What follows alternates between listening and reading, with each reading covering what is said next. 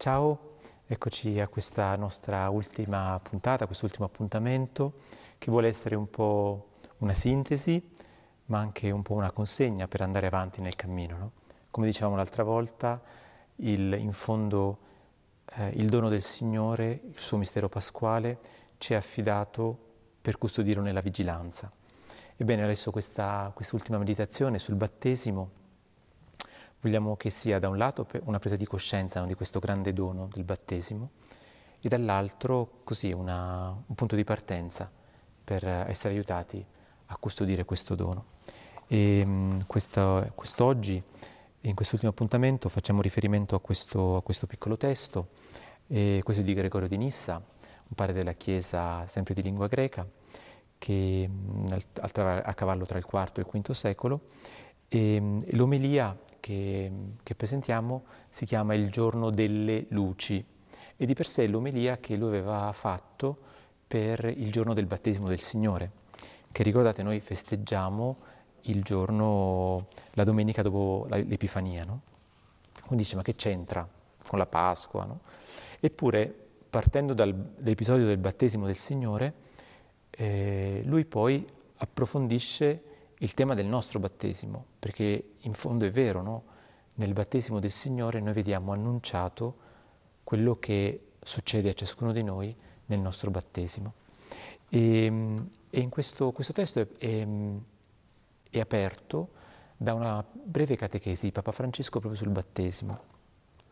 Voi sapete che Papa Francesco ha, ha molto insistito, per esempio, su, nell'invitarci tutti a fare festa nella memoria del nostro battesimo, no? come festeggiamo il compleanno, fare memoria del nostro battesimanno, se possiamo dire così, no? cioè fare memoria di quando siamo stati battezzati, perché dicevamo, e come vedremo, non è davvero solo un rito, ma è proprio la vita nuova, la nuova nascita. E, e a un certo punto lui Papa Francesco dice questo, che il battesimo è il fondamento di una speranza che non si spegne. Anzi, grazie al battesimo, dice, siamo capaci di perdonare e di amare anche chi ci offende e ci fa del male. Questo è forte, no? Amare e perdonare è facile, no? Di per sé, soprattutto quelle persone che ci hanno fatto del male e continuano a farcelo, lo vediamo tutti noi, è tanto difficile. Eppure, dice il Papa, senza il battesimo ciò sarebbe impossibile. E questo non per parlare di chi non è battezzato. Il Papa chiaramente sta parlando dei cristiani, no? di coloro che sono battezzati. E poi dice così, il battesimo ci aiuta a riconoscere Gesù nel volto delle persone bisognose.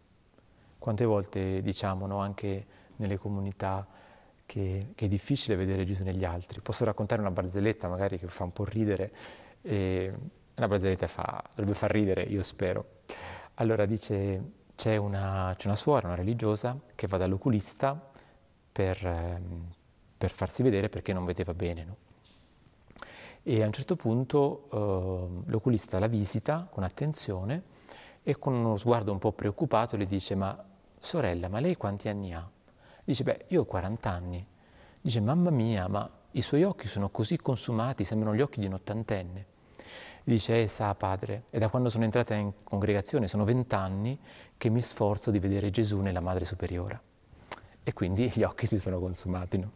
Adesso, questo fa un po' ridere, no? spero che le suore non, non ce l'abbiano a male, però di per sé è bello quello che dice il Papa. Attraverso il battesimo abbiamo la grazia di riconoscere Gesù presente negli altri. Gesù è sempre presente negli altri, ma non sempre si hanno occhi per vederlo. Questo, questi occhi che lo riconoscono sono quelli del battesimo. E poi il, um, il battesimo è un dono che ci fa fratelli, che ci unisce tutti, è un atto comunitario, non è il mio legame con Gesù o con il Padre, ma è la nostra appartenenza alla famiglia del Padre, di cui Gesù è il primogenito e noi tutti i suoi fratelli, i suoi figli, i suoi fratelli. Bene, allora nel battesimo soltanto nel battesimo possiamo chiamarci davvero fratelli e sorelle, perché è una figliolanza che non è astratta, ma nasce proprio da una nascita. Così come nella vita ordinaria, io sono fratello dei miei fratelli perché sono nato in una famiglia. È un dato che mi precede, è così. Così la fratellanza ecclesiale è un dato reale che viene da una nascita, che è il battesimo. Non è soltanto un fatto mentale, perché io ci penso. No, no, siamo proprio la famiglia dei figli di Dio. Questo ci dice Papa Francesco, è l'altro grande dono del battesimo. E allora capiamo no? perché il Papa ci invita a fare mh, mm, quello che io ho chiamato eh, la festa del battesimo, no? perché è proprio necessario fare memoria per custodire, per vigilare, per far crescere il dono, come dicevamo già la volta scorsa. Bene, ora dicevo, no? fermiamoci un po' su questo testo di Gregorio di Nissa che ci parla del battesimo.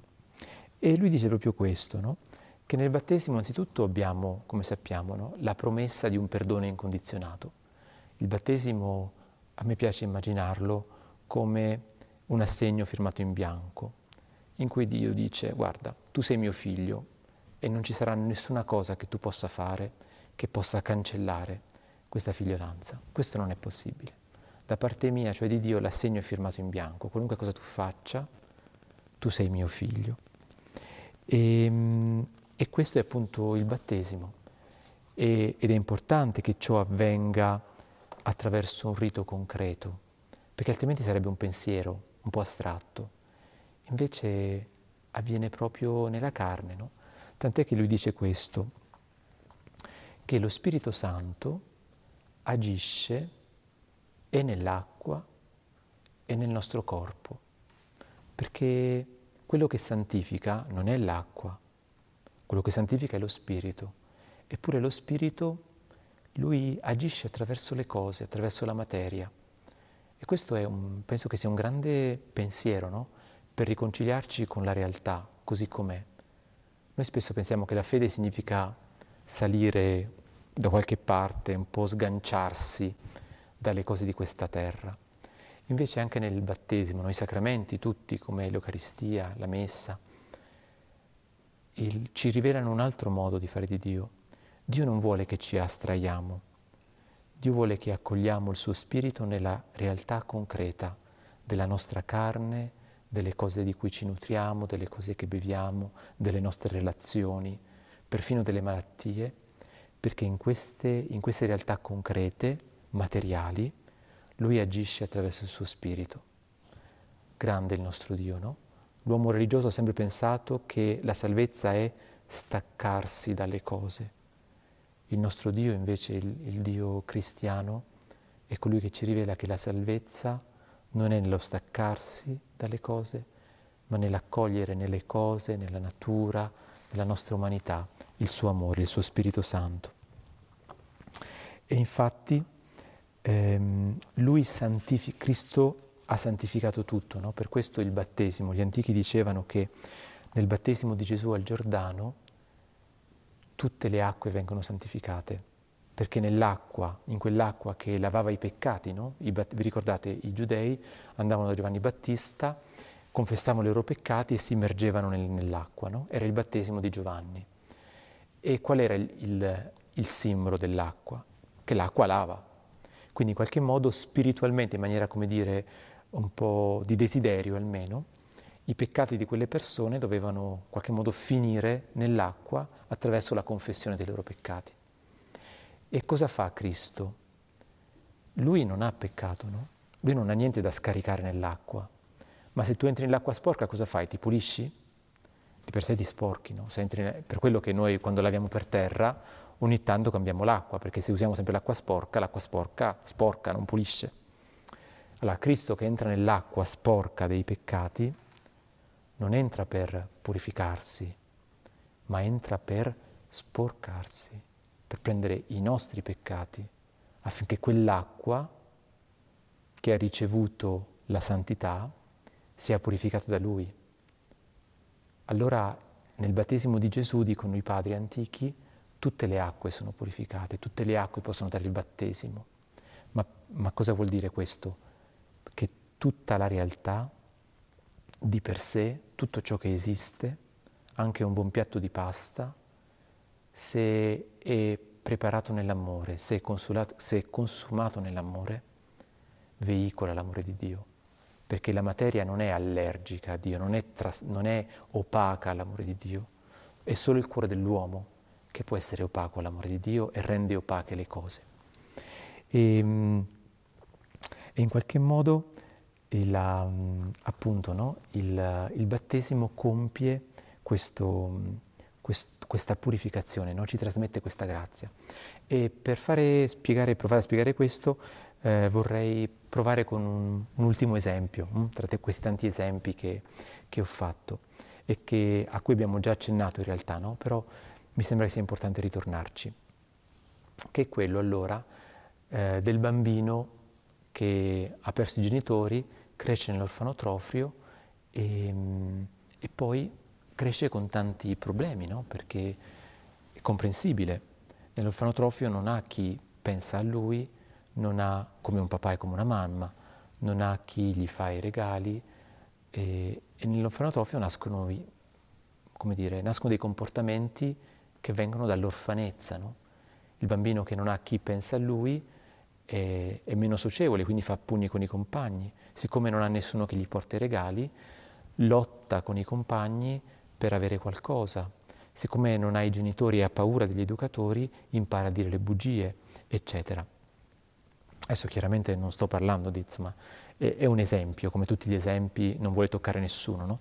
ma solo per dire che l'esperienza dell'orfanezza ci colpisce. Ora, siamo tutti orfani, il peccato in fondo questo fa, il peccato originale è il punto di partenza in cui tutti ci crediamo orfani, cioè non crediamo fino in fondo che Dio è così nostro Padre che Lo è più dei nostri padri, di quello vero, di quello biologico. E questa è è la grande ferita del peccato originale. E cosa fa il battesimo? Il battesimo, come al bambino, gli offre una nuova chance, gli offre una nuova famiglia che è quella vera. E nella misura in cui le relazioni nella nuova famiglia sono positive, piano piano queste relazioni, l'amore dei genitori, l'amore dei fratelli, l'educazione che riceve, piano piano correggono no? cattive abitudini prese, eccetera, perché c'è una nuova vita, c'è una nuova nascita, segnata da un nuovo cognome, no? da un nuovo nome.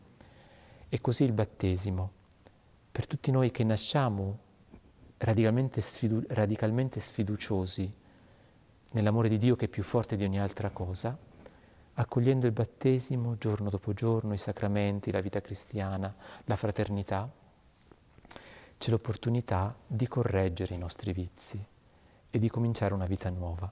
Vi ricordate nella puntata precedente dicevamo proprio questo, che non è che si tratta tanto di essere buoni per guadagnare l'amore di Dio, ma siccome riceviamo l'amore di Dio, allora siamo chiamati a essere buoni, a essere corretti, a essere, come dire, ordinati, avere una regola di vita per, per poter custodire questo dono.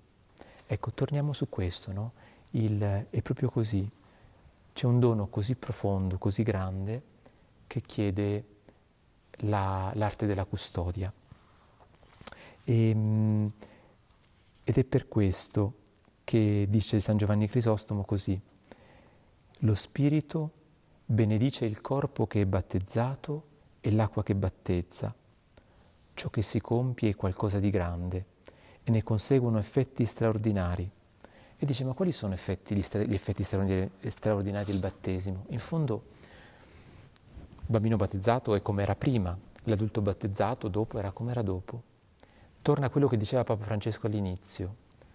Dice San, Gio- San Gregorio, in noi nasce la possibilità, grazie al battesimo, di un pensiero nuovo, di una mentalità nuova, di azioni nuove, che sono la pazienza con i nemici, la pazienza nelle difficoltà, la fiducia nei problemi e soprattutto la fraternità con gli altri, che non si basa nostre, dire, sui nostri interessi o sui nostri gusti, ma sul fatto che siamo tutti figli dello stesso Padre.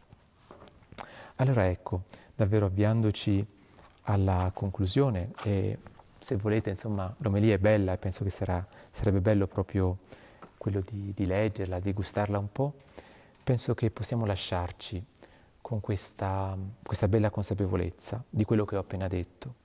I segni evidenti della vita nuova che ci raggiunge attraverso il battesimo, dice San, Giovanni, San Gregorio, sono questi moti intenzionali dell'anima, cioè questi pensieri, queste intenzioni, per mezzo dei quali l'anima, cioè la persona, prende le distanze dalle abitudini di un tempo, imbocca stra- la strada di un nuovo stile di vita.